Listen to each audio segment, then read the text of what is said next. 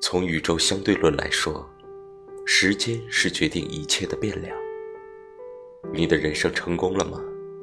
那是微观视角的自我陶醉。你的人生失败了吗？那是窄化时间概念的短视麻痹。地球的诞生源于宇宙某个基点的爆炸。偶然性与不确定性是宇宙最核心的定律。所以，成功也好，失败也好，苦难也好，快乐也好。不过是人生某个基点上的偶然事件。